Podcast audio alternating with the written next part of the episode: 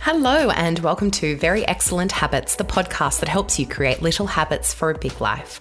I'm Carly Jacobs, writer and mostly sensible habit maker. This week's episode randomly comes from an episode of New Amsterdam.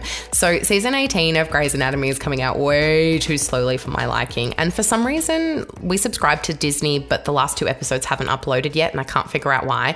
But anyway, I needed a new medical drama, and honestly, it's not bad. I'm pretty sure a listener recommended that I watch it. So, whoever you were, thank you so much. I'm, I'm really enjoying it.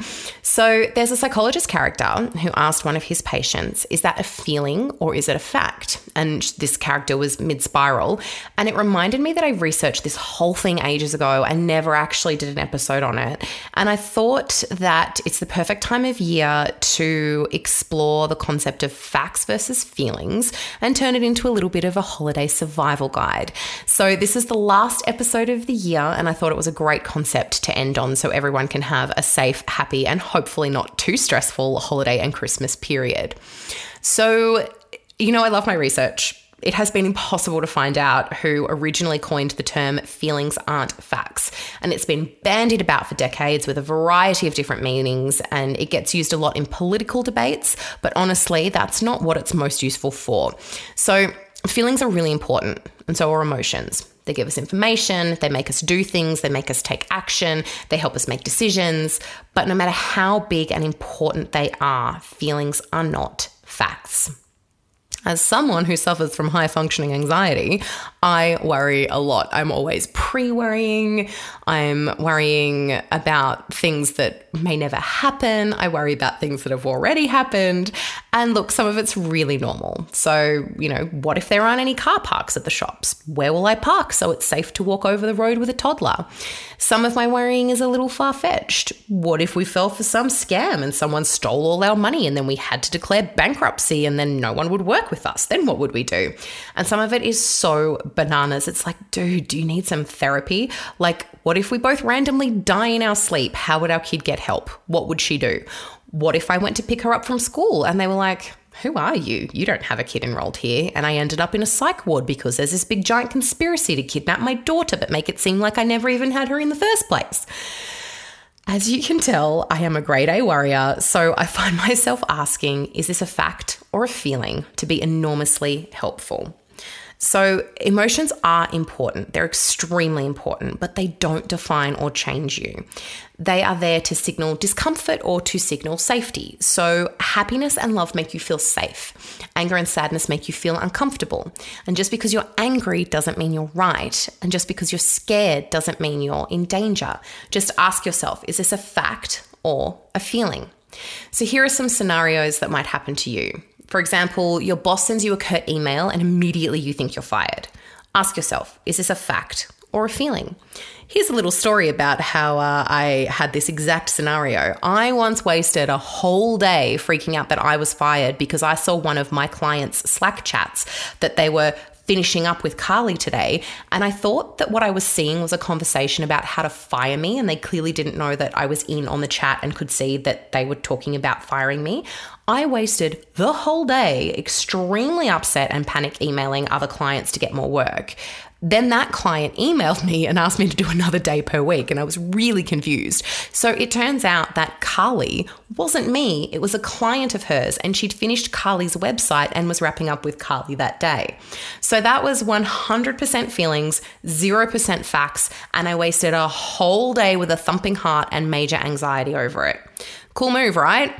So, if you have a similar situation, make sure you have the facts or some of the facts before you spend the whole day wasting time over feelings that you have literally just made up in your head. Let's imagine that one of the parents at school drop offs was a little less than friendly to you and you immediately think something is wrong. Ask yourself is this fact or fiction? This has happened to me so many times, and one of the best responses I've found is to text that parent and say, Hey, you seemed a little flat today at school drop off. I hope everything is okay. And nine times out of 10, they will be so grateful you checked in, and they'll usually be like, Oh, yeah, everything's fine. Sorry, work is just really hectic and I'm a bit burnt out. Problem solved. Not a feeling, just a fact. How about you have ordered something online and it's really important that it arrives on time and you're convinced that it won't? And look, okay, history might dictate that there's a high probability that it might not arrive on time, particularly if you live in Australia, because our postal system is just so bananas and you just never know when anything is going to arrive. But you don't know that it's not going to arrive on time, and there's no point in twisting yourself into not worrying about it. Is it a fact or a feeling? It's a feeling. The fact is, the parcel might arrive on time. The feeling is that it might not. You absolutely should have a backup and a plan for the worst that will happen, which is that the package won't arrive on time, but you gain absolutely nothing by fretting about it.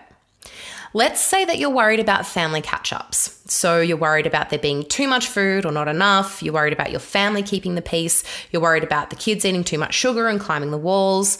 Ask yourself, is this fact or feelings? And yeah, look, you've probably experienced past Christmases where all of the above things have happened. But my guess is that if you're worrying about it, you've probably put some things in place to stop those things happening again. So maybe you've implemented a solid RSVP system. Maybe you've implemented a let it go policy so you won't be arguing with Uncle Phil about how Trump was the actual worst president ever. And instead you go, cool, yeah, Trump was rad. Can you pass the salt? You need to ask yourself, is this a fact or a feeling. Most of the time, it's a feeling. If it is a fact, you can actually do things to prevent that from popping up again this year. So we become obsessed with the past predicting the future or other people's realities predicting our futures, but we actually don't know anything about what's about to happen. So we might as well let go of it, right? I wanted to tie this episode to the holiday season because emotions are on steroids around the holidays. We are sadder, angrier, happier, and calmer than we usually are. It's exhausting. A lot of us feel irritable, which then spreads and makes other people feel irritable. It's an absolute mess. So, here are a few things you can do to stay calm and centered around the holiday season. Practice your square breathing. When everything gets a bit too much, breathe in for four seconds, hold it for four seconds, breathe out for four seconds, and repeat that four times. It's just a quick centering exercise that will bring you back to a calm place. It's also super important to prioritize your sleep. It can be so tempting to stay up late. And as a party gal myself, I find it hard not to. But if I excuse myself early and go to bed and read my book, I am always thankful for it. This is particularly helpful if you're staying with other people and you need some quiet time. Do the same with eating well, limiting alcohol, and moving your body. You want to feel energized and healthy, so try not to let your good habits slip.